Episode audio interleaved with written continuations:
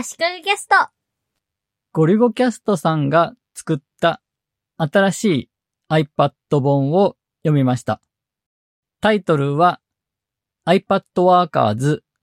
ノートアプリと Apple Pencil の活用です。Kindle 版の電子書籍で700円で購入するか Kindle Unlimited の対象にもなっています。よく Kindle Unlimited のユーザーなら無料で読めるという言い方をする人がいるんですが、私はちょっと違和感があります。確かに間違いではないんですが、Kindle Unlimited に月々のお金を払った上での追加料金なしという意味なので、無料という言葉のインパクトが邪魔になるような気がしていて、カロリーゼロ理論みたいな、ちょっとインチキっぽいニュアンスもないことはないので、私は Kindle Unlimited のユーザーなら追加料金なしで読めるという言い方がいいのかなと思っています。本の内容としては、まずいかにiPad プラス Apple Pencil が紙とペンよりも良いのか。紙とペンの持つアナログの良さを損なうことなく、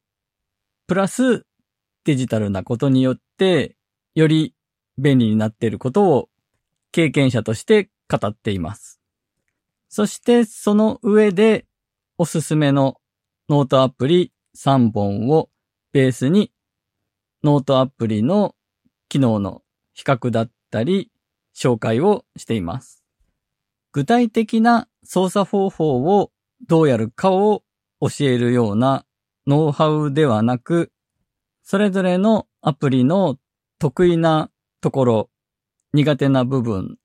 どのノートアプリを使うかを選ぶ上でのポイントなどを解説しています。私はよく人に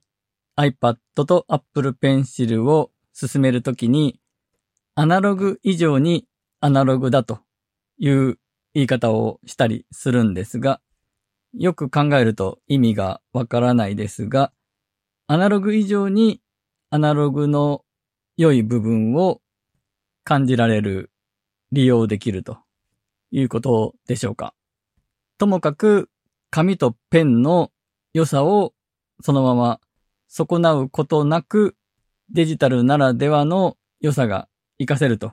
いうようなことを書いている部分には非常に共感しますし、うまく言語化してくれてありがとうといった感想を持ちました。この本、実はゴルゴキャストの春菜さん。この本の著者の後藤春菜さんから検本いただきました。余談ですが、昔メルマガをやってた時には、よく検本でウェブデザイン系の本とかをいただいていました。検本をいただけるというのは、情報発信していく上でのメリットであったり、ご褒美だったりするのかなと思います。で、この iPad Workers の本ですが、EPUB 形式と PDF 形式で、ここからダウンロードできますという形式で検本していただきました。せっかくなので iPad で読もうと思い、EPUB 形式のファイルを iPad のブックアプリで読んだんですが、これがすごく快適でした。iPhone、iPad、Mac には Book というアプリが最初から入っていて、昔は iBooks だったと思うんですが、このブックアプリ、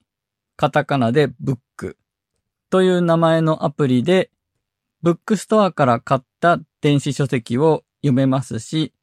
EPUB 形式のファイルを開いて読むことができます。iPad を横置きにして見開きで表示して読むといい感じでした。結構図版が入っているんですが、見開きで見たときにちょうど一つのページは図版で一つのページに文字が入ってるように考えられているようで、紙の本を読んでるような自然な感じで読むことができました。私は iPad Pro の 12.9 インチなんですが、11インチとかでも十分見開きで快適に見られると思います。EPUB 形式でリフロー型なので、文字のサイズを変えたりもできますね。なお、この本にたくさん入っている図版は、著者の春菜さんが iPad で作ったであろうもので、手書きのイラストであったり、アプリの画面をスクリーンショットしたものに手書きで文字とか説明が入っていて、こういうのを iPad と Apple Pencil で書けるんだったら自分もやってみたいなと思わせるようなサンプルとしても機能してるんですね。この図版がこの本を印象づける上で大きな役割を果たしていると思います。この本を EPUB 形式で読ませていただいて、EPUB 形式でコンテンツを発信するのはいいんじゃないかなと改めて思いました。Apple の端末には Book アプリが入っているので、例えば Mac だったら EPUB 形式のファイルをダブルクリックすれば Book で開きます。Windows だとソリアムリーダーというのがおすすめらしいです。THORIUM リーダーですね。Windows 版、Mac 版、Linux 版がありました。Mac 版を使ってみたんですが、シンプルでわかりやすくていい感じでした。メニューバーから選ぶプルダウンするメニューは英語なんですが、実際本を読むときに使う開いているウィンドウ内のインターフェースに関しては日本語化されているので、英語版のアプリが嫌いという人にも受け入れられると思います。このソリアムリーダーは技術評論者の独自の電子書籍ショップで EPUB を読むアプリとして推奨されていました。技術評論者の電子書籍ショップでは PDF と EPUB で本を販売しています。ある程度まとまったコンテンツはブログとして複数ページに分かれて掲載されているより EPUB 形式でまとまってる方が便利だろうなと思います。EPUB だと全文検索もできますしね。電子書籍を販売するんだったら Kindle 版がいいと思いますが、配布するということであれば EPUB 形式いいんじゃないかなと思いました。この本販売されてから Kindle 版でも読んだんですが、Kindle アプリでも見開き表示で快適に読むことができました。Mac、iPad と画面が大きい場合は見開き表示でいいんですが、iPhone の Kindle アプリで読むときは、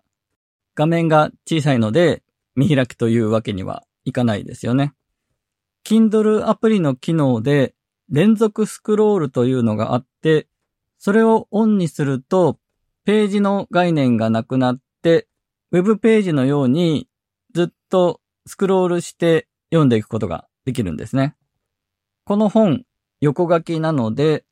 連続スクロールで読めば、ウェブページのようにずっと縦にスクロールしていって読んでいけて、その読み方でも快適に読めるなと思いました。図版もいい感じにスマホの縦画面に収まります。これ、出版社が出している紙の本もある本の Kindle 版だと、固定レイアウトでなくてリフロー版であっても縦書きで連続スクロールに対応してないのも多いんですね。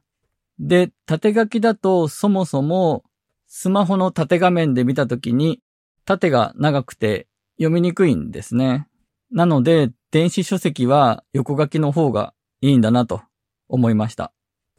固定レイアウトになってるものは論外ですね。PDF と同じように紙の本そのままのレイアウトでできてる電子書籍ですが、これはスマホだと読みにくいというか快適には読めないですね。リフロー型と何度か言いましたが、これは文字のサイズなどをユーザーが自由に変えられて、それによってレイアウトが可変する電子書籍のことです。今回は以上です。